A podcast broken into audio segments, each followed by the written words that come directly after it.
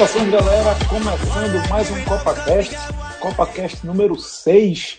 A gente está aqui no sexto dia de Copa do Mundo, dia 19 de junho de 2018. Eu sou o Rafael Brasileiro, estou aqui com meus companheiros Cláudio Santana, Cássio Zirpoli, João de Andrade Neto e Diego Borges aqui nos trabalhos técnicos. E é o seguinte, galera.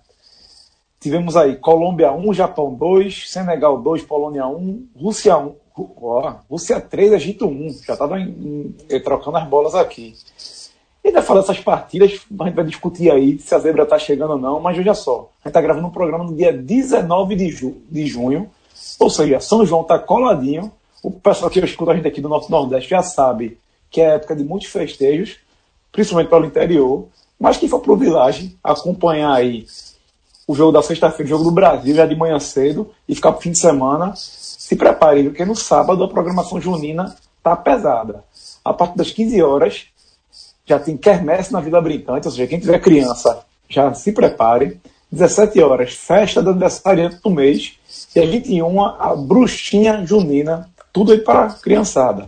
No mesmo horário, aí fechando a programação infantil, às 21 horas, começa a festa de São João do Village, comidas típicas, forró pé de serra e quadrilha, meu amigo. Ou seja, se tiver no Village, além de levar a candidato da seleção para participar lá do Village Ego, assistir todos os jogos na, na, lá na boate, com aquele telão fora de série, telão não, né? Telões, são mais de 350 polegadas somadas. Bote aí também a camisa quadriculada e se prepare para essa quadrilha de São João. E lembrando, quem quiser ir aproveitar o Village, a gente tem o nosso código, que é o podcast45. Você escolhe a data, ganha 40% de desconto.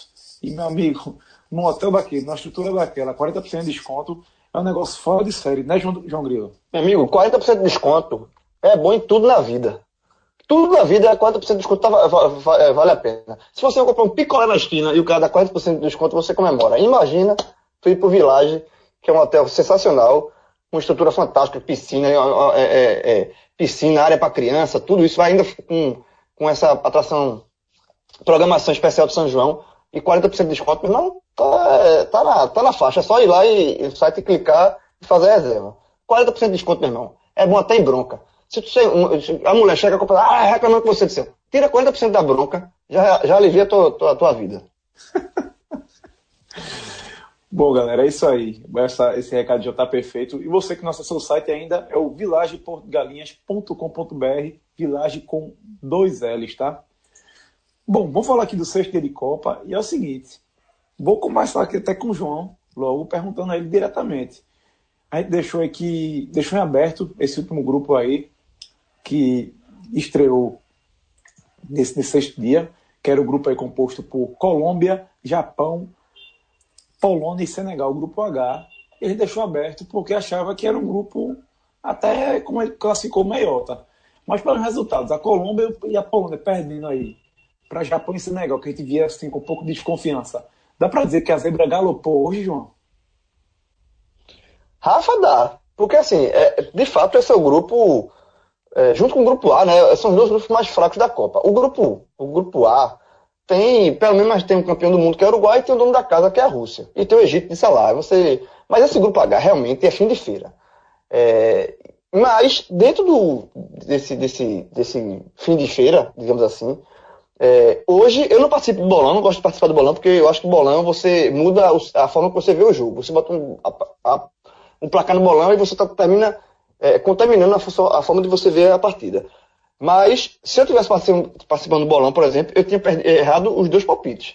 Que eu teria colocado a vitória da Colômbia em cima do Japão e teria colocado também a vitória da Polônia em cima do Senegal. Eu vou justamente o contrário. Então, dá para dizer sim que foi é, uma, uma primeira rodada de resultados inesperados, dentro, dentro de um grupo equilibrado, mas equilibrado por baixo. E o que torna esse grupo. É, tem outro lado de ver as coisas também é, se torna esse grupo talvez o grupo mais, mais animado da Copa. Porque são quatro seleções que se equivalem, tá? tanto é que a primeira rodada a gente colocou como zebra aqui, mas foram resultados conquistados com, com merecimento, tanto por parte do Senegal quanto por parte do Japão. E anima, anima para as rodadas seguintes. Assim. Não dá para você dizer que o Senegal venceu e o Japão venceu, eles vão estar classificados. Isso pode mudar na próxima rodada. Os dois podem perder E aí pode chegar numa, numa, numa última rodada com todo mundo empatado com três pontos. É, assim, é, é uma, uma combinação de, de, de resultados assim bem. É, é, um grupo que a última rodada possivelmente vai estar aberta. Tá? Então é um grupo bem interessante nesse ponto de vista. Se você quer ver é, emoção, competição e tal, e não liga muito para a questão técnica dos jogos, eu acho que esse grupo H é, um, é uma boa pedida. Agora, para passar a bola já para Cássio e para Clauber, eu acho que dá para dá dizer assim que houve uma, uma zebrinha aí. Uma, uma zebra africana.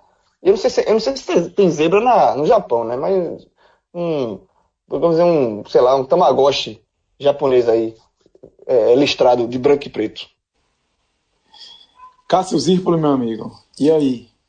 Fala, galopou também. E qual foi, assim, o, o, jogo que você achou que foi mais zebra aí desses, desses dois do, do grupo H? É, eu acho que eu vou ficar com a vitória do Senegal. Eu vou explicar por quê. É, em situações normais, seria do Japão. Mas o contexto da partida, é, com uma expulsão e um pênalti com dois minutos, para ter ideia, foi, a, foi o segundo, a segunda expulsão mais rápida da história, a de Sanches, e, e o quarto pênalti mais rápido da história. É, porra, na, é, é, fica muito difícil assim, não foi, o Senegal ele construiu uma vitória, embora o contexto do Senegal também tenha as falhas da Polônia, duas falhas bizarras, um gol, bizarras, um gol contra e uma recuada que o cara não olhou, não olhou nada, deu um branco ali e ele fez aquela bobagem. Mas no caso do, do Japão, não é que o Japão foi beneficiado, a expulsão foi correta e o, e o pênalti foi correto. Mas isso aos dois minutos, duas coisas raríssimas das, das, das situações mais rápidas da história da Copa do Mundo, com quase 100 anos, é um contexto muito favorável a, ajudou a, a Colômbia acusou muito o golpe. Foi um jogador experiente do time que saiu com. com só, só, é o único cara, só um cara que tinha sido expulso antes dele. Foi um uruguaio, claro, né? Batista, no jogo Uruguai 0, Escócia 0, em 13 de junho de 86, na, na Copa do México, a segunda Copa do México. Então, por esse motivo, por esse contexto, eu vou apontar a vitória do Senegal, embora acho que o Senegal. É, o Senegal é um, é um time melhor do que do que o Japão. Porque, assim, entre os valores individuais, eu acho que Mané é mais jogador do que Kagawa. Então, é, vai pela organização dos dois times, que são dois times que há, muito tempo tentam se organizar. O Japão já é um time mais cascudo na Copa do Mundo, o Senegal está voltando depois de 16 anos, mas esse venceu aos 90 minutos de forma surpreendente, até porque a Polônia, é, apesar de eu achar que também, esse é o grupo mais equilibrado da Copa, por baixo, mas é o mais equilibrado. E eu achava a Polônia favorita. Ela largou muito mal e falhou muito. E a principal estrela não jogou nada, que é Lewandowski. É, Cássio, eu achei o, os dois resultados bem, bem surpreendentes. E não vou mentir que esse time da, do Senegal, eu olhei achando que ia ser um, uma grande. Seria até uma, não vou dizer piada, mas que não ia para canto nenhum. Só que acho que tem uma pessoa que entende mais do que eu de futebol internacional. Clauber, subestimaram o Senegal, né? Mas a zebra galopou, né? Galopou, Rafa. É, acho que assim, como vocês já falaram aí, é, é o grupo mais equilibrado mesmo, por mais que seja por baixo. É difícil até apontar quem é primeira, segunda, terceira, quarta força, mas se desse para dividir em dois, em dois blocos do grupo, acho que todo mundo colocaria Polônia e Colômbia de um lado e, e Senegal e Japão do outro, do lado é, mais fraco. E acabou que esse lado mais fraco, na teoria, venceu. E sobre o Senegal, assim, do, dos três jogos que eu vi hoje, foi, foi o desempenho que eu vi mais é, regular, assim, a partida toda. É, a proposta de jogo do, do, do, do da Senegal está bem definida, se defender, é, é, contra-atacar com muita velocidade, e eles foram praticamente perfeitos na, na, na execução, sofreram pouco. É, Cássio até falou que Lewandowski não jogou bem, teve isso também, mas, mas eu também aponto o lado que o Senegal também foi muito competente na matando o meio campo da Polônia. E assim, é, eu, eu, apostava que o Senegal fosse ali brigar pela segunda vaga, mas é, não, não, vai ser, não, depois dessa vitória de hoje, não é, não é difícil apontar que, que chegue primeiro, não. É, ganhou uma moral, foi uma, foi uma vitória assim que, que, que deu, que, deu força para o time de Senegal para a sequência da Copa do Mundo. E. Ô, Rafa, Rafa, só, só para só pra corrigir uma informação que eu dei, assim, porque eu abri a tabela da Copa aqui, porque eu falei assim, que o grupo é tão equilibrado que pode chegar na última rodada com todo mundo com três pontos. Não pode, porque na próxima rodada, na segunda rodada, é, os dois times que venceram, eles se enfrentam, né? Japão enfrenta Senegal e os dois que perderam também se enfrentam, Polônia e Colômbia. Então, o máximo que pode acontecer é o seguinte: é chegar um time, dois times com quatro, se houver empate entre Japão e Senegal, e um time com três, e um com zero. Sabe? Então, assim, mas de toda forma, é, chega um equilíbrio absoluto. É, esse grupo é um grupo bem. Que, que eu acredito que, assim, é, não, não dá para cravar a classificação de ninguém nesse momento. Por mais que ó, ó, tenha a coisa dessas zebras, mas não dá para cravar a classificação de ninguém. É assim, ou colocar o Senegal como favorito, por exemplo. Eu, eu, Senegal e Japão, não sei o que, é que pode dar. Pode dar. O Japão pode vencer, o Senegal pode vencer, então é um grupo muito aberto ainda. Mas duas partidas, acho que tiveram lances que marcaram, né? É, as grandes. Que marcaram a partida por exemplo, no, no jogo entre Japão e Colômbia, a expulsão, logo no, no início da partida ali, e, e com, com um pênalti, que, meu Deus, isso aqui, infantilidade, para mim já, já decidiu a partida. E no jogo da Polônia com o Senegal, o segundo gol, o atleta saindo ali da. saindo do atendimento médico, entrando em velocidade, a, o pessoal da Polônia não gostou muito, não, né? Os 15 minutos ali do, do segundo tempo, nem estava sendo atendido pelos médicos, entrou em alta velocidade e para mim também defendeu a partida. E aí eu queria perguntar, Cláudio, aquela entradinha ali, o juiz chamou, que ele não, ele não ia adivinhar nunca que aquilo ia acontecer, mas quem está de fora achou, achou, que poderia ter sido evitado, né, Cláudio? É, eu, eu, acho que faltou um, um, pouco de bom senso, assim. Os, os jogadores da Polônia reclamaram, mas assim, o árbitro autorizou, então não teve nada de legal mas um pouquinho do, de bom senso da arbitragem, eu esperar é, um momento mais tranquilo do jogo ali para autorizar a volta do, do jogador de Senegal. E, mas aí é, é, o time de Senegal não tem nada a ver com isso, né? Também ninguém, nem o árbitro acho que esperava um vacilo tão grande da defesa da Polônia, né? Que foi, é, foi jogada uma atrapalhada gigante, assim, uma, uma das maiores da Copa até agora. É, e, e, apesar da, da, do bom senso, da falta de bom senso da arbitragem, acho que para mim a culpa maior fica para a defesa da Polônia. Não pode, numa Copa do Mundo, você dar um vacilo, uma falta de atenção daquela. E, e no jogo, e a, e a, partir daquilo ali, a Polônia parece que se entregou em campo. Só voltou nos minutos finais a fazer uma pressão, mas meio que, que tinha aceitado a derrota. Ô, Cássio, se aquilo fosse no Campeonato Pernambucano, jamais nessa confusão que ia ser. Lance, exatamente? O lance, o, o lance do Senegal, do segundo gol do Senegal. Ah, pô, se, se, se é o, depende do time. É, então, veja, se, e depende, dependendo é, quem fosse o Senegal nessa história. É, qual, qualquer o grande clube da capital que for o Senegal, as, as outras duas torcidas iam dizer que a Polônia, entre aspas, estava comprada. que, que, que, que era bolso. Aquilo aí, meu irmão, sem condição aquilo ali que o cara fez. João de Andrade Neto, é para ir para a representação da FIFA esse lance aí ou foi puro azar do árbitro? Não, assim, tá dentro da legalidade. O árbitro, o árbitro é, liberou a entrada da, do jogador Senegal. O jogador do Senegal foi, foi mais inteligente, foi mais rápido e fez gol, assim. Na, na verdade, na verdade, assim, a Polônia não pode reclamar de nada não, meu irmão. A Polônia é, o primeiro gol, eu vou dizer que foi azar, porque o cara chutou, bateu no zagueiro e aí desviou. Aí é azar. Mas o segundo, porra, o zagueiro, o cara tá na Copa do Mundo, estreia da Copa do Mundo, você não pode recuar uma bola assim, assim, com, com total é, é, é, é, falta de atenção, desprezo. Quando você recua uma bola, parece que tá na, na, pelada, jogando pelada com os amigos no fim de semana. Você tá na Copa do Mundo. Então, assim, na moral, a Polônia não pode reclamar de nada, não. É aquele chorinho clássico de perdedor, porque o cara o jogador do Senegal foi mais esperto. Agora, só rapidamente passar uma coisa curiosa do jogo do Japão, que foi a outra zebra, né?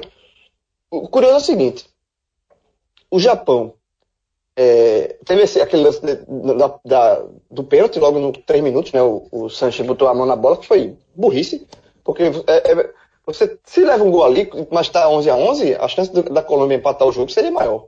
A Colômbia até empatou num, num gol de falta, mas levou o segundo. E aí que vem a curiosidade. Você tomar um gol de cabeça do Japão, meu irmão. A Colômbia levar um gol de cabeça do Japão. Cercado é muito, por, três. por três. Não, então. Você, não, se, você, se eu conto isso, a, sei lá, alguns anos atrás, há, dez anos atrás, ó, a Colômbia perdeu um jogo de Copa do Mundo levando um gol de cabeça do Japão. A turma vai pensar que é Escuta piada. isso, Celso. é, a turma vai pensar que é piada, porra.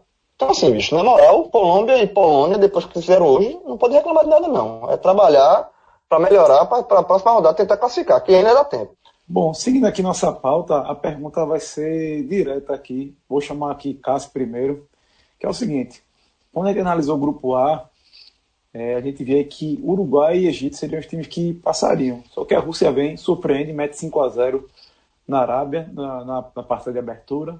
Depois, é, hoje, vence o Egito por 3 a 1 abriu 3 a 0 com 16 minutos do, do segundo tempo, todos os gols do segundo tempo. E aí eu te pergunto, Cássio, esse atropelo da Rússia, a gente pode classificar como zebra também sobre o Egito? Ou fica mais na conta de ser aquela surpresa positiva e não, não zebra, já que era uma partida que pode ser considerada equilibrada? Rafa, vê só. Na verdade, o dia, mais do que zebra, o dia foi marcado por erros absurdos nos três jogos que definiram os resultados. No Senegal, um gol contra da Polônia que abriu o placar. Na Japão e Colômbia, como a gente já falou, um pênalti de expulsão por dois minutos. E, no, e no, no caso da Rússia e Egito, como você falou, o jogo estava equilibrado. O jogo estava equilibrado. É, o Egito não é um bom time, mas toda bola que ia para a sala era perigosa. E a zaga russa não estava não, não, não sendo confiável no lance. Aí volta do intervalo e com dois minutos, um cruzamento ok, o goleiro saiu muito mal, o goleiro foi cortar quase na área do pênalti com um soco de uma forma muito ruim. Tanto é que ele, ele cortou tão mal, ele ficou tão adiantado que o jogador do Russo pegou, acho que pegou de primeira, mas ele pegou muito mal. Só que aí o zagueiro egípcio, o capitão egípcio, Fatih, ele, ele, a bola foi um chute completamente despretensioso, ia para fora e ele desviou pro gol. Matou o Egito. Você está jogando, na, tá jogando na casa do anfitrião com 64 mil pessoas. O time vem empolgado em um 5 a 0 Tu, tá- tu, tu tá pressionado pela derrota que tu levou, sofreu na, na estreia, levando o gol aos 44 segundo tempo. Aí, come, aí vai pro intervalo, jogando bem, volta e tu faz um gol contra. Porra, matou o equilíbrio aí. É, tanto, é que, tanto é que os outros dois gols da Rússia eles saem, saem de, de rodo depois. A Rússia abre 3 a 0 e, e, e, e e trava o jogo, porque fica só ficar completamente suficiente. Naquele momento o time tinha oito gols de saldo com duas vitórias, a campanha é excepcional. E a- é, o Egito ainda desconta com um gol de pênalti. Mas naquele momento foi determinante o gol contra.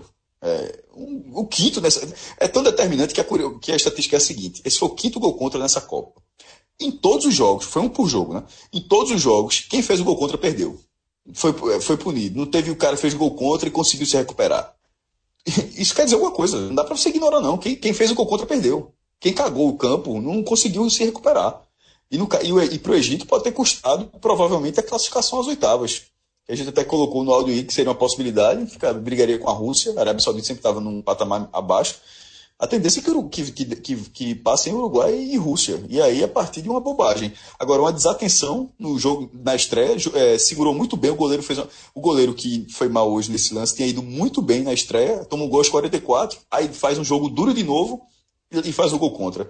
Aí você fica parecendo que, a- que, a- que o Egito teve uma- um rendimento bizarro na Copa do Mundo. Nem foi o caso. Perdeu os dois jogos, mas conseguiu endurecer os dois. No Uruguai, como, era, como ele conseguia, que era travando a partida, buscando o empate, e na Rússia, brigando pela vitória, como parecia até o intervalo. Era, o jogo estava aberto.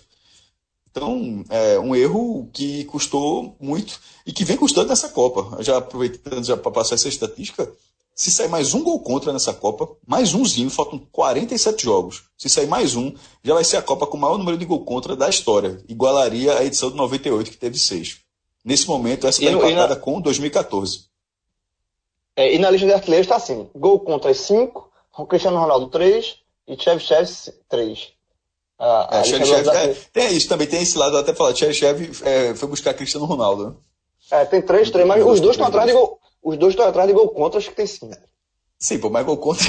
se fosse um cara, se um, fosse né, João? aquele zagueiro de Santa Cruz. Aí é foda, João. Aí, porra, contar todo mundo é foda. Se Eu fosse aquele zagueiro de Santa Cruz que no jogo da Série D. Não, porque aconteceu. O cara fez Sim, dois gol contra no jogo. Aí beleza. É, Qual foi o nome Mas tá do cara, ligado? meu irmão? É... É, Santa Cruz e Guarani de sabe. Sobral. é, eu sei. Ah, Agora, tá ligado que a pa- Ah, Leandro. Ali- Leandro Souza. Leandro- Leandro, Leandro Leandro- Cardoso. Leandro- Leandro, não, não, não. Leandro Cardoso. É, Leandro pode. Souza, pô. Leandro Não, Souza. Souza é o Leandro- bom. Não, não. Souza é o bom. O Cardoso é, o- é esse que fez o gol contra.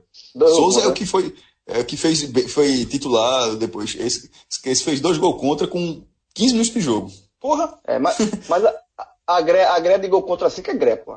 Tô, tô brincando, pô.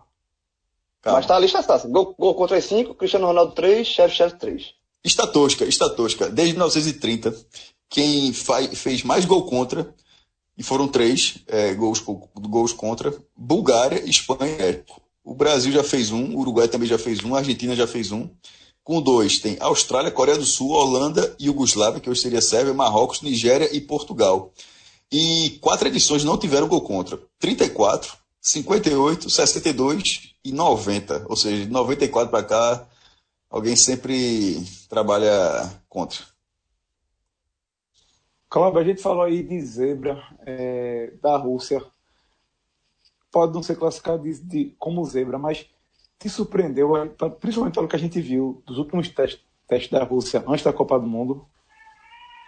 Surpreendeu muito, Rafa. E a gente até. Muitas pessoas também costavam até a possibilidade da Rússia ser eliminada da primeira fase. Fez, aconteceu o que aconteceu com, com, com a África do Sul em 2010, né? A anfitriã cai logo na primeira fase. E, essa única, jogos... foi a última, né? Isso, a África é. do Sul é a única até agora que caiu na primeira fase. A anfitriã caiu só ela. Isso, e, e a, a, tinha até matérias falando que a Rússia podia ser a segunda e tal, e acabou que, que é, não, não deve acontecer, né? E a, nos últimos 12 jogos antes da Copa, a Rússia tinha tido duas vitórias. E já na Copa conseguiu duas vitórias, marcando oito gols, é, o que, que surpreende mais ainda, né?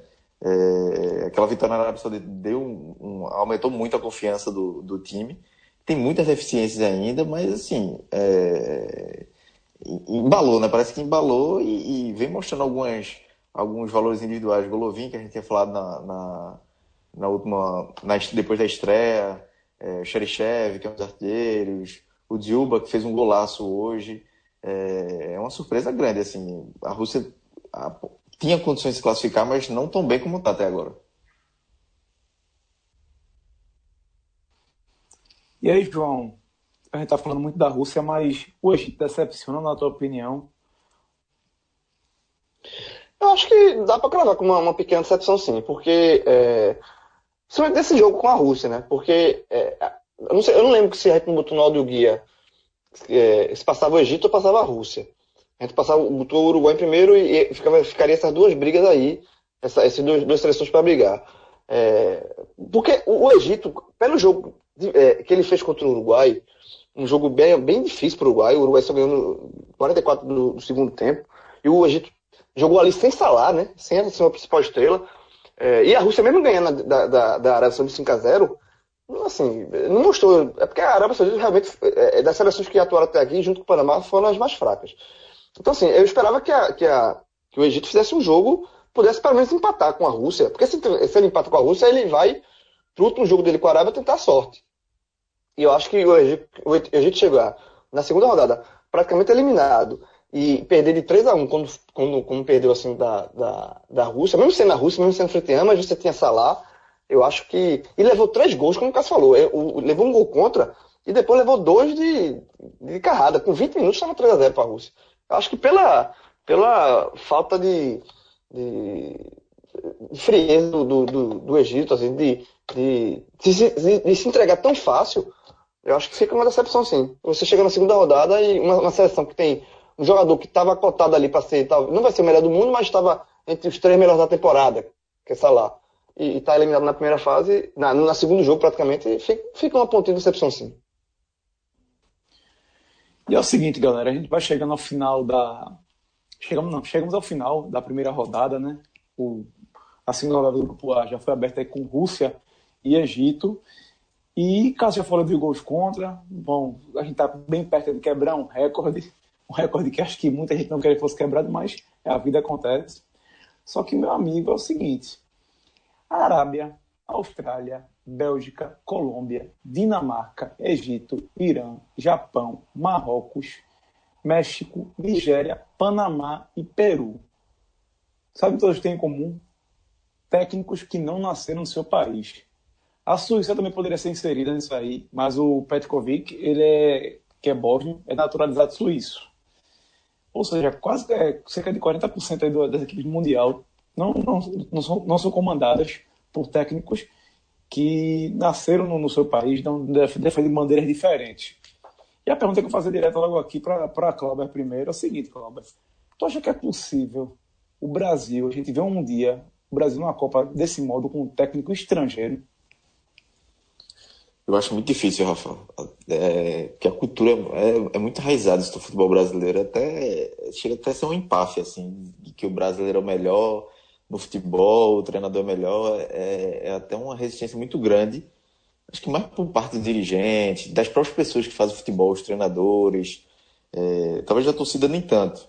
Mas eu, eu acho difícil. Agora, é, é, eu, eu acho que seria interessante, assim, não agora mas talvez no momento que o Brasil tivesse em baixa, naquela época de Dunga, que estavam entre essa safra de treinadores, que estava difícil encontrar, trazer alguém de fora para mostrar algo, algo novo, seria muito interessante, assim, seria um enriquecedor do futebol brasileiro. A gente já teve alguns exemplos em clubes e a resistência foi muito grande. Osório, é, no São Paulo, Gareca no Palmeiras, é, e mesmo assim eles, eles tiveram muita resistência. A imprensa também, é, a crítica era mais pesada é, é um caminho ainda que pode acontecer algum dia, mas vai demorar muito.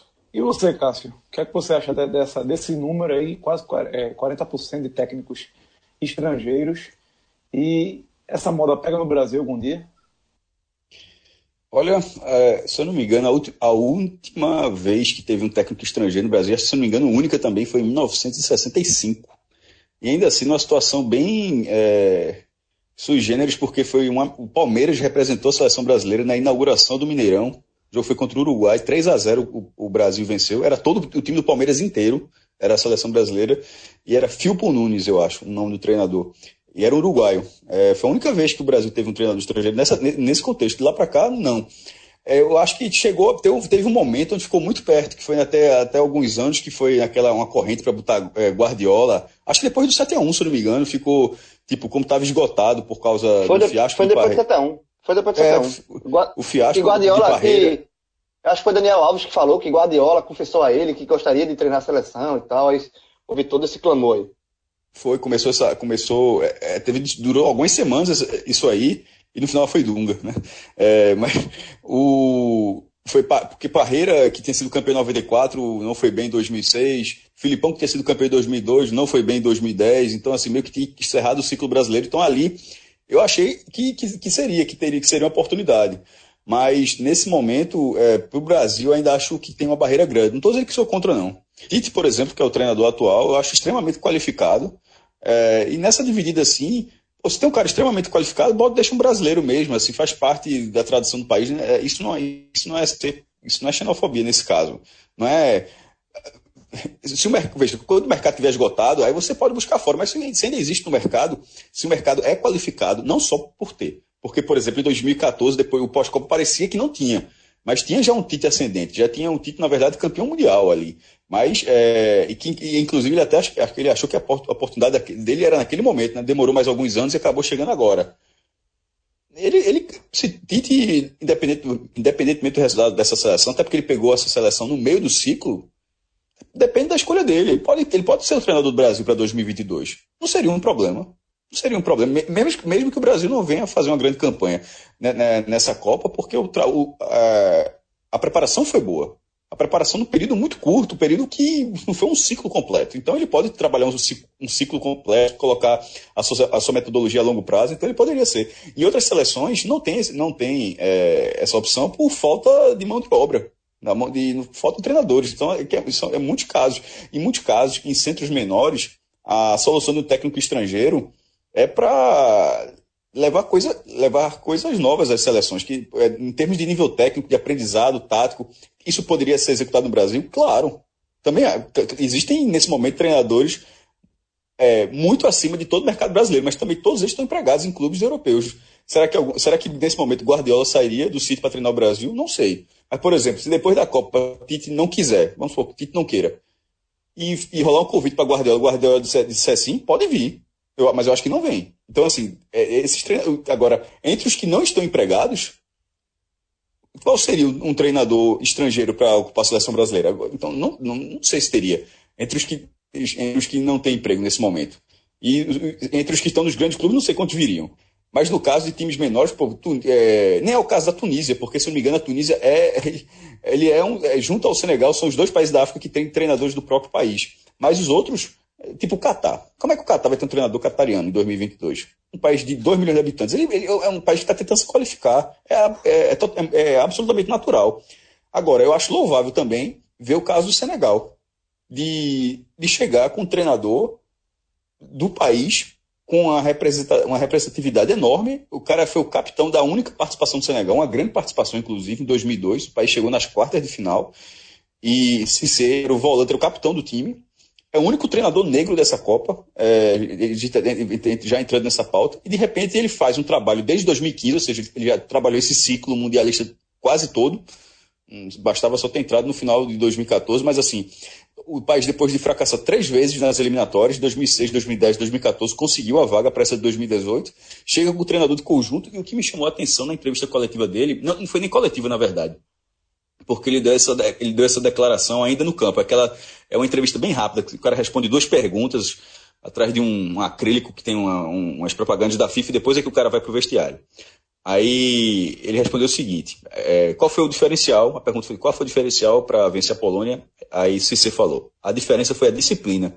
Fomos um time muito disciplinado e bem nas transições. Sané, o atacante do Liverpool, Sané soube trabalhar a bola na frente e conseguimos encontrar espaço para contra-golpear. Ou seja, não é, é, é, é, um discurso muito distante daquela África, daquela África que até na forma folclórica, a gente aprendeu a entender que é, são jogadores que não têm compromisso tático, têm habilidade, aquela coisa toda, mas que não tem muita organização. E não, não era o caso Bagunçado do Senegal. com velocidade, né? É, é, exatamente, bagunça com velocidade. Perfeito, Cláudio. E não era o caso do Senegal. Era o treinador querendo frisar que não, veja, a gente teve organização, a gente teve, e eu acho que teve. E eu acho que teve, não foi um time doido. Não foi um time doido em campo, foi um time organizado. Uma vitória, uma vitória justa de um, de um treinador que se preparou, um cara vivido, com anos de, de, de, futebol europeu, quando ele tá, quando em 2002, no Mundial da Ásia, quando ele era o capitão, ele jogava no PSG. Então, assim, é, tá, nesse caso, o Senegal tem uma, tem, é uma, é uma, é, deve ser gratificante para Senegal ter um, esse cara como treinador. Por exemplo, para o senegalês, tá, vendo de fora, muito de longe, inclusive, mas me parece que isso dá mais orgulho fazer uma boa campanha com um treinador senegalês à frente do que, de repente, com um treinador alemão à frente. Não, não sei se, se você comemoraria do mesmo jeito, mas assim, você uma preparação toda sua, eu acho isso legal. Isso, não acho que isso bata na questão da xenofobia, não. Isso, isso, isso. Tanto é que o Senegal teve vários outros treinadores que não eram senegaleses. Agora, se aparecer um que tem capacidade, pode dar oportunidade também. E foi o que aconteceu. E aí, João, tu acredita que um dia a gente chega nesse, nesse ponto? A gente pode aprender com alguma outra escola? Ou algo impossível de se imaginar aqui no Brasil por vários motivos. É, por, por, como o Cláudio falou, por parte da imprensa também, por parte da pressão que vai existir.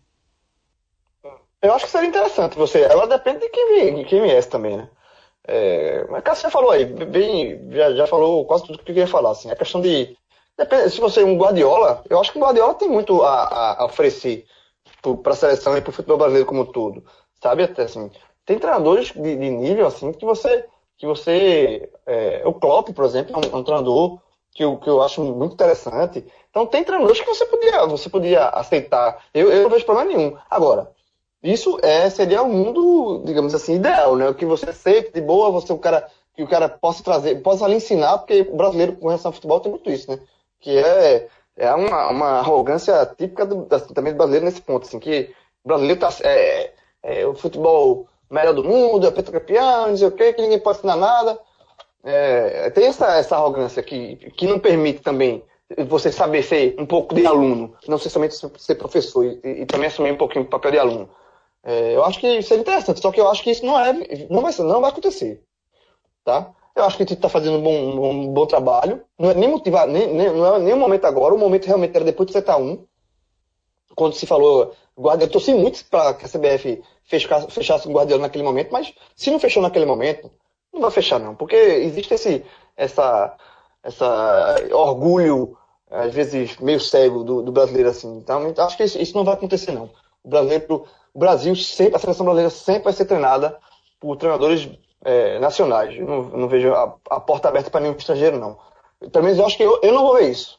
Talvez se acontecer vai ser daqui a 100 anos, 200 anos, eu não vou estar aqui para ver isso não. E já que você falou mundo perfeito, João, é, acho que no mundo perfeito também da gente, nós poderíamos ter mais técnicos negros, né? Como o Cássio já citou aí, o Cissé. É, ele é o único técnico negro nessa. Isso é um mal geral, Rafa. É um mal geral, Isso, não é assim, um mal geral. não, eu vou falar no o que já futebol- aconteceu no Brasil no futebol mundial. Não, acon- acontece no Brasil de forma histórica, histórica. É, não existe. É, é quase, sei lá, Cristóvão Borges, é, Andrade, Ah, tem muito pouco. E, Andrade foi campeão brasileiro e hoje. Pereira. é, o Andrade foi campeão brasileiro pelo Flamengo, que é o time mais popular do Brasil, e já está esquecido. Eu, eu acho que existe sim. Já botando o dedo na ferida nessa questão do, do, do técnico negro, né? É, a- a- o Senegal está dando esse exemplo do jogador que defende a seleção e está lá comandando. Ele tem o salário mais baixo entre todos esses. O que também é um outro reflexo, né? Além de ter poucos, os poucos que tem recebem men- menos do que todos os outros. Eu, eu não julgo isso de forma nenhuma como coincidência. Tá? Eu acho isso. Existe sim um- uma visão preconceituosa com relação a isso. Da, da, da sociedade como um todo. Isso não. Porra, se, o Brasil, que é um país que tem milha, times espalhados por todas as divisões, que é, um- é o principal esporte, que se julga ser o país do futebol, tem, tem problemas de ter um, um treinador negro, você não lembra, você tem que catar um ou outro. É, e você vai na África, numa Copa do Mundo, na África, só um, e esse um recebe menos. Você não vê treinadores negros na Europa, você não vê treinadores negros é, em, em- em clubes sul-americanos, em seleções. Assim, eu acho que, que há sim um- um- uma. uma, uma como, como aconteceu há anos atrás com, com goleiros também. Existia um- uma visão preconceituosa com goleiros, que goleiro não, é, não existia goleiros negros. Era raro você ver um goleiro negro é, na seleção. Ficou muito marcado por Barbosa em 50 e tal. E, e ah, houve esse, esse, esse, esse pé atrás com goleiros negros, né? É isso, é isso agora, isso foi. Isso se quebrou um pouco. Essa barreira se quebrou um pouco. Mas com o treina- treinador, existe essa barreira, existe essa, essa visão preconceituosa, eu acho que existe sim. E não é por acaso que a gente tem na Copa do Mundo um, um treinador negro e esse um receba menos do que os outros, todos os outros. Assim, sabe? É, eu acho que a, a- a- eu acho que o dado do, de, de- dele ser o, o treinador que recebe menos, eu acho também isso, eu acho isso é muito fere muito, sabe? Isso, isso mostra muito a sociedade como um todo que a gente vive. Cláudio Santana, meu amigo, como é que você vê essa, só essa presença do Cissé aí? E enquanto o Cássio falava de técnicos negros, deu uma pesquisada aqui rápida. O, acho que o, o grande técnico negro hoje do futebol brasileiro é, é Roger Machado, técnico do Palmeiras, que vira e mexe, o pessoal quer a cabeça do cara, mesmo tendo a melhor campanha da primeira fase da Libertadores. É, lógico, aí também tem a questão do, do, da pressão que é dirigir o Palmeiras, né? Mas é um número muito baixo, né, Cláudio? É, eu acho que, que João resumiu tudo aí, o que, o que acontece no, no Brasil e no mundo, né, com, com relação a isso. E, assim, ele tem um, o Cissé tem um salário mais baixo, aí você pode dizer, ah, mas Senegal não pode pagar, não pode pagar tanto, mas é um cara que tem uma história no Senegal, é um ídolo, é como um, é, um ídolo do futebol nacional assumindo a seleção brasileira, não vai chegar com um salário barato, não vai chegar com um salário baixo. Então, é, até nisso tem, tem, tem também no, no, no próprio país, né? É, você não chegou de, de paraquedas na seleção, ele tem, até na comissão técnica dele também, é, ex- ex-jogadores que participaram daquela campanha de Senegal 2002. Talvez fosse o, o- um francês, que até na Copa 2002 era um francês treinador do Senegal, deveria receber um salário muito maior, vem de fora, é, não tem, normalmente não tem essa, essa valorização e, e- e a cor também influencia muito. As pessoas podem até dizer que não, alguns podem até dizer que não, mas é, a gente vê na sociedade, não só no futebol, mas em todos os, em todos os ambientes profissionais acontece muito isso diariamente no Brasil. É uma pena, né, que, que ainda aconteça. Mas quem sabe é uma boa campanha de Senegal, é, o Cissé possa ter uma oportunidade também no mercado europeu, em clubes, para que isso vá quebrando aos poucos. É uma batalha que, que ainda vai durar muito tempo para que isso vá se quebrando, para que esse preconceito vá sendo quebrado. Bom, galera, é, a gente vai seguir aqui nossa pauta agora. Se tiver algum barulho de fundo, vou pedir perdão, porque falta energia em boa viagem agora. Papai aqui está no 4G, ainda bem que o celular está carregado. E é o seguinte: é, pior início de Sul-Americanas após a primeira rodada, desde que o Mundial tem 32 equipes, ou seja, desde 1998. Apenas o Uruguai venceu, Brasil e Argentina empataram e Peru e Colômbia perderam. Surpreendeu alguém é, esse, esse número ou vocês acham que é algo até aceitável pelo momento das seleções, pelos duelos que foram, foram encontrados, hein, João? Não, a João, a gente pensou que surpreendeu, já falou para João, não, mas... É, passou para mim porque respeito papai, né? Papai aqui foi o que venceu. Porque, ah, porque ganhou, então, ganhou, né? É, Detalhe, respeito papai. Respeito o líder. Há, 40, há 48 anos que o Uruguai não colaborava. É, é verdade, é verdade. Não ganhava nem 70. 70. É, então, assim, eu acho que surpreendeu pelo seguinte, porque é, é, o, número, o, dado já, é, já mostra que é surpresa, assim, é o pior início. E eu acho que dos resultados que, dos sul-americanos que mais surpreenderam, o empate do Brasil é, foi um resultado quebra-bolão, digamos assim. A Argentina, você pode colocar, a Argentina vem na má fase, a Irlândia é, é a sensação da, foi a última sensação da Euro. Você pode diminuir isso, você tá no bolão, quiser ganhar, arriscar um pouquinho, você pode até colocar o empate da, da, da Argentina. Mas eu acho que o empate do Brasil e a derrota da Colômbia, eu acho que esses dois foram os que mais surpreenderam para mim. Eu acho que a derrota da Colômbia para o Japão surpre surpreendeu mais do que o empate da Argentina com a Islândia. E mais do que a derrota do Peru para a Dinamarca, porque aí, se eu fosse no bolão, eu colocava a Dinamarca. Mas é, é essa derrota da Colômbia não estava no, no script, não. E o empate do Brasil, muito menos. Eu acho que isso é, é, pesou nessa essa balança aí negativa do sul-americano no início de Copa, na primeira rodada. Surpreendeu o Cássio também? Sem dúvida, sem dúvida. Veja, é, a conta aí era, era no mínimo três vitórias. Uruguai, Brasil e Argentina, e com uma grande chance de uma quarta vitória na Colômbia. Claro que aí você tem um fator. O, o Peru e Dinamarca é, era um jogo chato. O Peru teve. O, o, das, o Peru, entre os que tropeçaram, foi o que teve. Foi o resultado mais injusto. Porque o Brasil empatou com a Suíça, mas o Brasil teve algumas chances no final, mas não fez uma grande partida. O Peru foi muito melhor do que a Dinamarca e perdeu o jogo. Perdeu um Peru, o Peru foi muito melhor do que a Dinamarca. Então, é, mas ao mesmo tempo não era um resultado que eu apostaria. Agora, Colômbia e Japão, eu, teria apostado na Colômbia. Eu não gosto de aposta, mas eu teria apostado na Colômbia. E, e, o Brasil diante da Suíça e a Argentina diante da, da, da Islândia, é, veja, no bolão, é, se você coloca contra para querer ganhar sozinho. Assim, você, você faz uma cartela botando ganhou para dividir o prêmio com todo mundo e faz uma secretamente botando contra para ganhar sozinho. Porque na Vera ninguém faz isso. A Vera ninguém diz que a, que a gente não vai ganhar da Islândia. Ah, mas a Islândia fez uma grande Eurocopa. Tá, né? Não, pô, não. é muito melhor. É, tecnicamente é, é para ser. Verdade, teve chance de ganhar. Né? Sim, é, na verdade, teve chance de ganhar, perdeu várias. Pena, começa.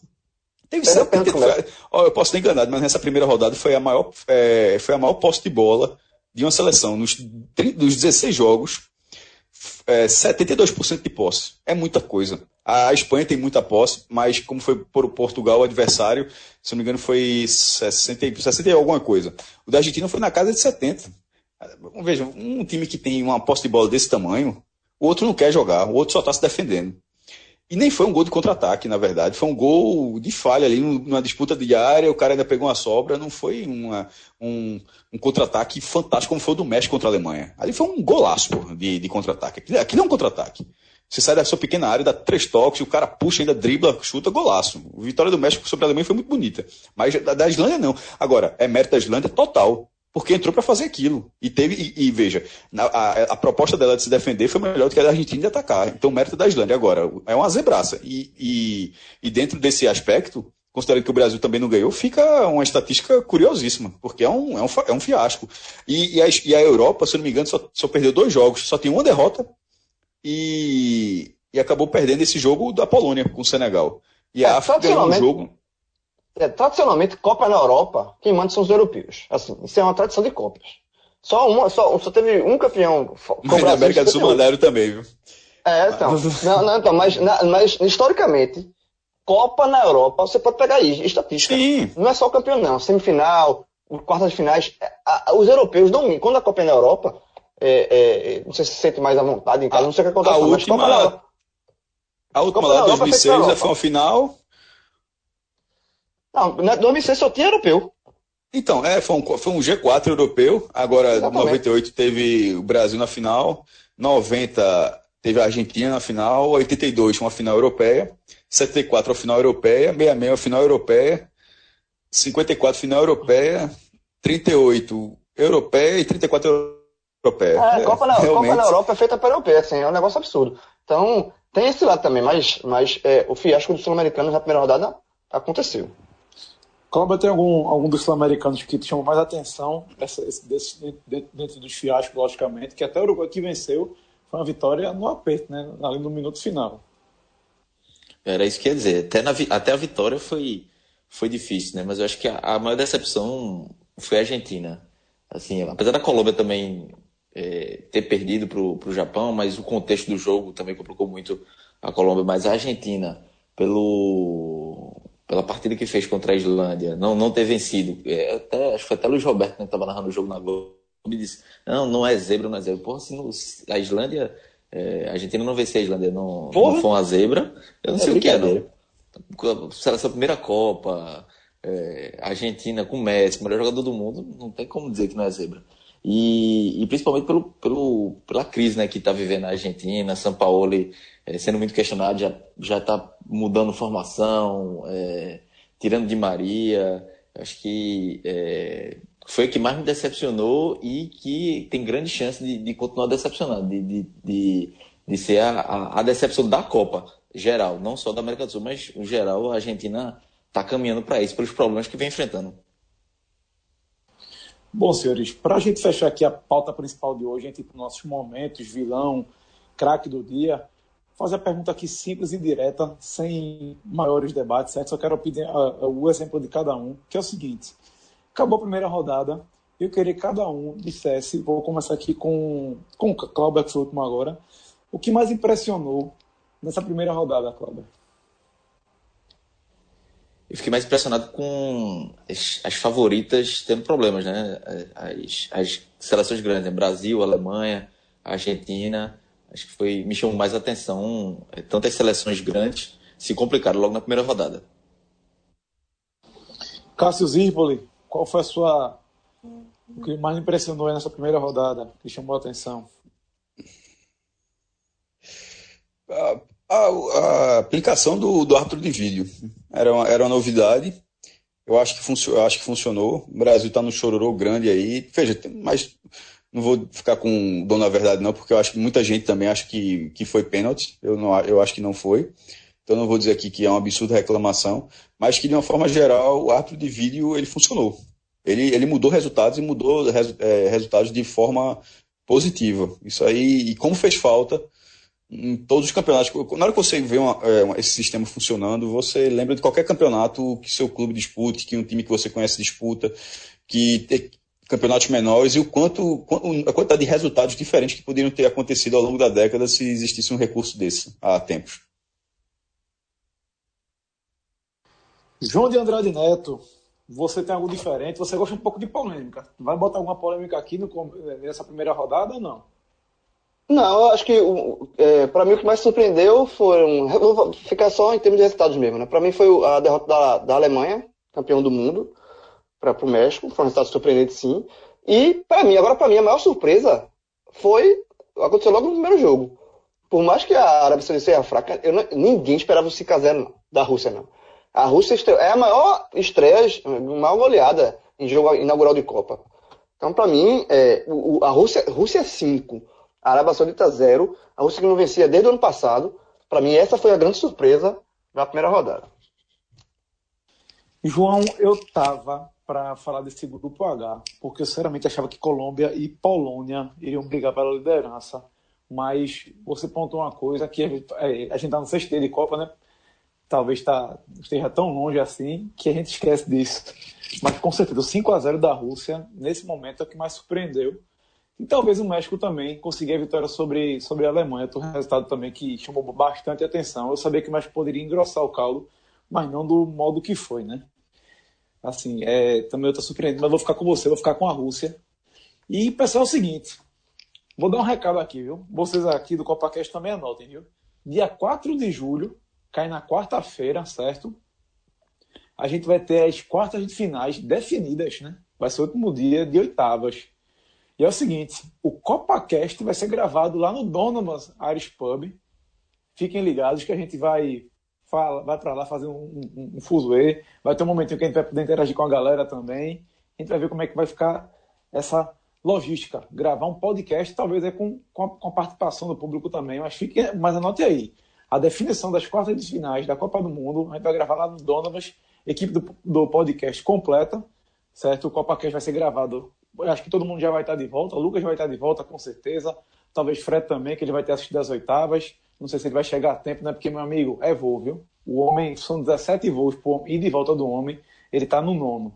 E você, que está pensando em assistir a Copa do Mundo, meu amigo, tem que passar no Donovas. Acesse aí, Facebook, Instagram do Donovas, Donovas Ares Pub.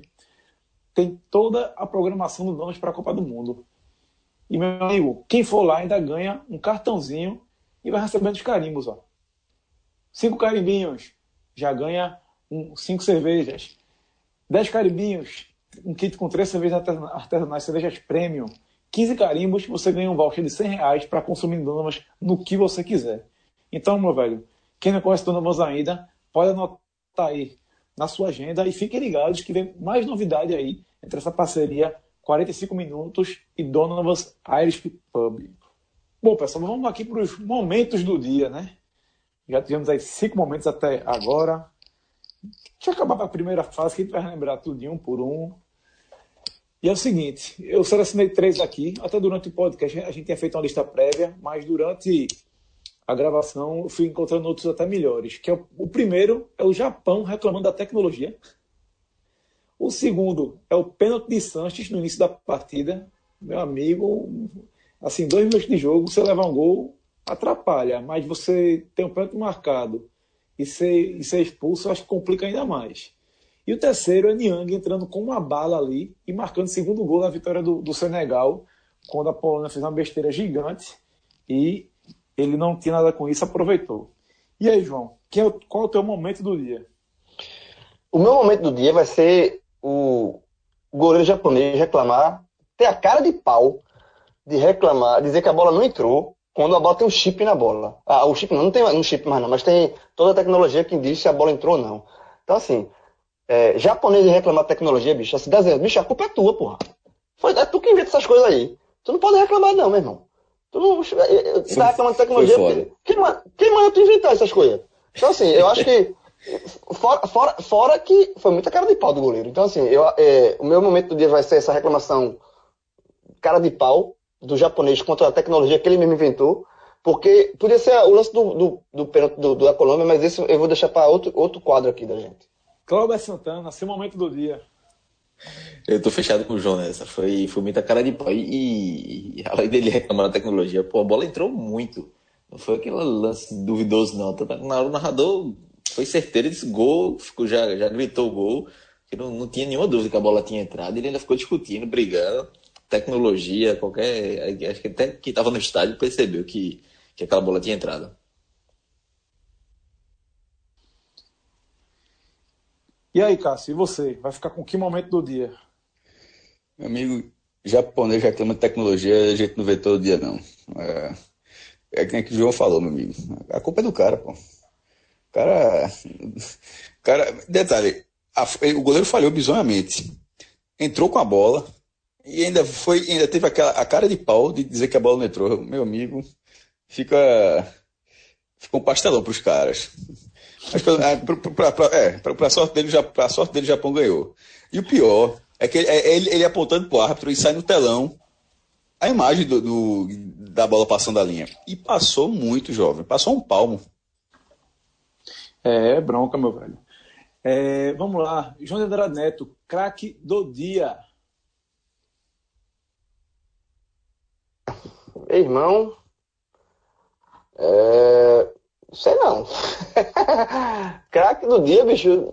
É porque eu acho que eu, eu, eu jogos muito, muito equilibrados, assim, muito meiotas, na verdade. Não, sei, não tem um craque do dia, não. Eu vou ficar. Eu vou botar em Shevchev, que fez o, o, fez o gol da, da, da Rússia e, e, igualou com a artilharia com o Cristiano Ronaldo. Fez três gols, o cara tem dois jogos, o cara nem era titular da Rússia entrou e, e tá, começando a ser um dos nomes dessa Copa.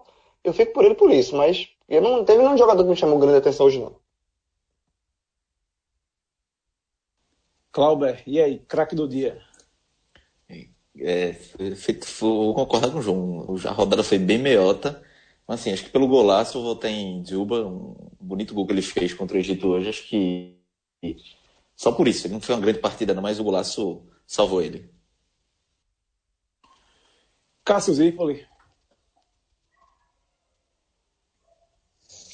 Ah, meu Deus. O destaque positivo, né? Porra.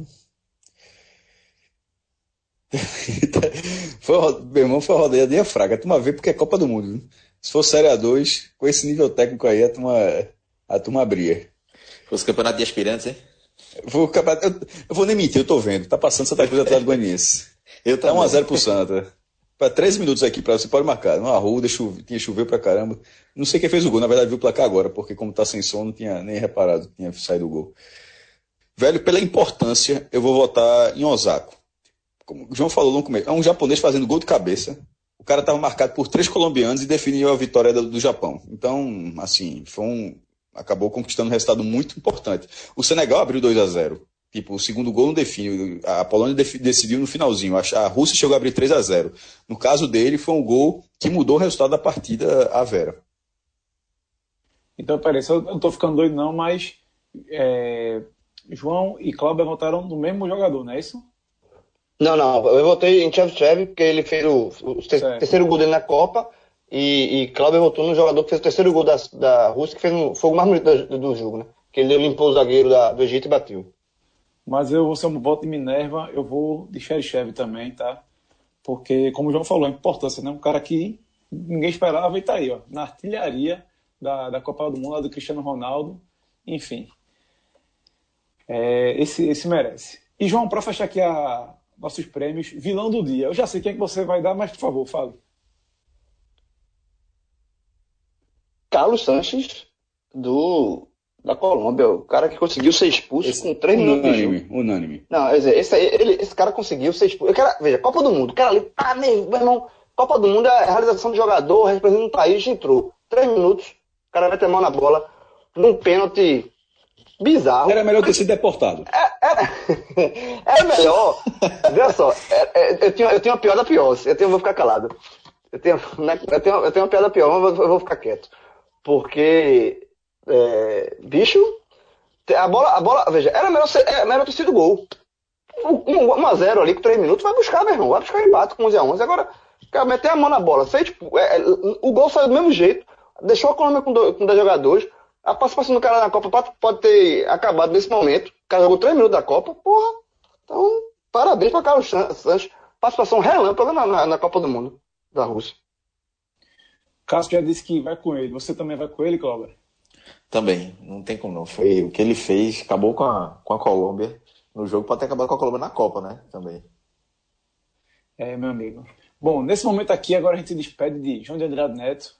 Bom trabalho aí, João. E a gente vai fechar aqui o nosso CopaCast número 6, falando dos jogos da quarta-feira. A gente tem às 9 da manhã Portugal e Marrocos, é, às 12 horas Uruguai e Arábia, e às 15 horas Espanha e Irã. E aí eu pergunto, a, vou começar aqui com o Cássio. Cássio, veja só, se a Zebra passar algum jogo desse aqui, já pode ganhar, é, é bem possível de ganhar o prêmio de maior Zebra da, da, da Copa 2018, né? Vai não, vai não. Tá, tá na sombra, não é possível não. É, eu acho que, veja, com essa primeira rodada, da forma como terminou, eu acho que Portugal ficou motivado. Porque os é, não de, de, querer ganhar, mas de acreditar. Porque aí você olha, pô, todo, equipes fortíssimas tropeçando. Cristiano Ronaldo termina a primeira rodada como artilheiro, de repente ele vai pegar uma equipe tecnicamente muito inferior. Meu irmão, veja, Cristiano Ronaldo gosta de recorde, gosta de marca de repente, para Portugal, se ganhar o jogo, praticamente sela a classificação, brigaria, vai brigar pelo saldo, na verdade, com a Espanha. A tendência é que Portugal e Espanha vençam os seus dois jogos, Irã e Marrocos, e já, e já que eles empataram, definem quem vai ser no saldo. Eu acho que Cristiano Ronaldo vai, vai trabalhar forte aí nesse jogo, meu irmão. Largou com três. Gosta de ser artilheiro. Não vai desperdiçar uma oportunidade dessa, não. E é o que a gente até tem falado nos primeiros CopaCasts. Se, é, se der a lógica, a lógica de Cristiano Ronaldo, que faz dois, três gols por jogo, como acontece isso, a bronca é de vez em quando jogar Portugal, né? onde o time é muito abaixo. Mas se der essa lógica, ele pode ser artilheiro pela, na primeira fase. Porque o cara depois de fazer três gols na Espanha, o cara vai jogar com Irã e Marrocos, a chance dele, dele disparar nessa tábua de artilheiros é muito grande, pô. A gente tá falando tanto disso que eu tô achando que vai dar uma zicada no cara, velho. Não sei porquê. Não, só assim, veja, se machucar, se for expulso, em termos de marcação não vai acontecer. Clauber, tá pensando do mesmo modo que eu? Ou tu acha que o Cristiano Ronaldo vai se garantir na artilharia mesmo, como o Cássio tá falando aí, nesses dois próximos confrontos? Não, também acho que, que a tendência é que Cristiano Ronaldo vá é, dispare nessa artilharia, né? Principalmente pelo Marrocos, né? Acho que a gente viu o Marrocos contra o Irã, o Marrocos até. O Irã se defende melhor do que o Marrocos. Então é, acredito que Cristiano Ronaldo até vai ter mais espaço para jogar amanhã, para fazer mais gols, né? É, e, e, também não acredito que, que vá ter zebras, não. O Uruguai contra a Arábia, se a Arábia levou 5 da Rússia, não é possível que, que o Uruguai também não consiga golear. É, e Irã e Espanha também, acho que é, é, a tendência é se desenhar mesmo para para Portugal e, e, Espanha decidirem na última rodada pelo saldo de gols e vai dar, deve dar lógica mesmo. E Cláudio, é o seguinte, é, a zebra aqui, se passar em qualquer um dos jogos, é a minha zebra da, da Copa de 2018, né? Porque esse jogo, esse, esse, acho que o dia de, o dia da a quarta-feira, eu estou até arriscando aqui dizer que vão ser goleadas de zero, todos os jogos. Se, se, passe, se passar, é a, é a maior, assim, não, não tem dúvidas. É, é, difícil você imaginar que o Irã vá, vá, vá vencer a Espanha ou empatar. Eu, até empate é muito difícil. Tipo, Uruguai e Arábia, eu, já nem, eu considero a vitória da, do Uruguai fácil. Portugal e Marrocos também. Então, o Irã, para empatar com a Espanha, por ter vencido o Marrocos, ter empolgado, mas mesmo assim é muito inferior. Não, não tem condição. Se tiver um dia muito ruim, o time da Espanha, para que dê tudo errado para perder pontos para o Irã. Bom, senhores, então a gente chega aí ao final de mais um CopaCast. Obrigado, Cássio. Obrigado, Clauber. Obrigado, Diego, pelo suporte na parte técnica. Galera. Que é o seguinte, a gente acaba de gravar aqui, mas Diego, aí que começa o trabalho de Diego mais pesado ainda, que não é só gravar e monitorar a gente aqui, não, é edição. E meus amigos, dia que é muito pausa aqui, viu? Agradecer João também pela participação e amanhã a gente está de volta assim que acabar a rodada da Copa do Mundo. Forte abraço, até a próxima.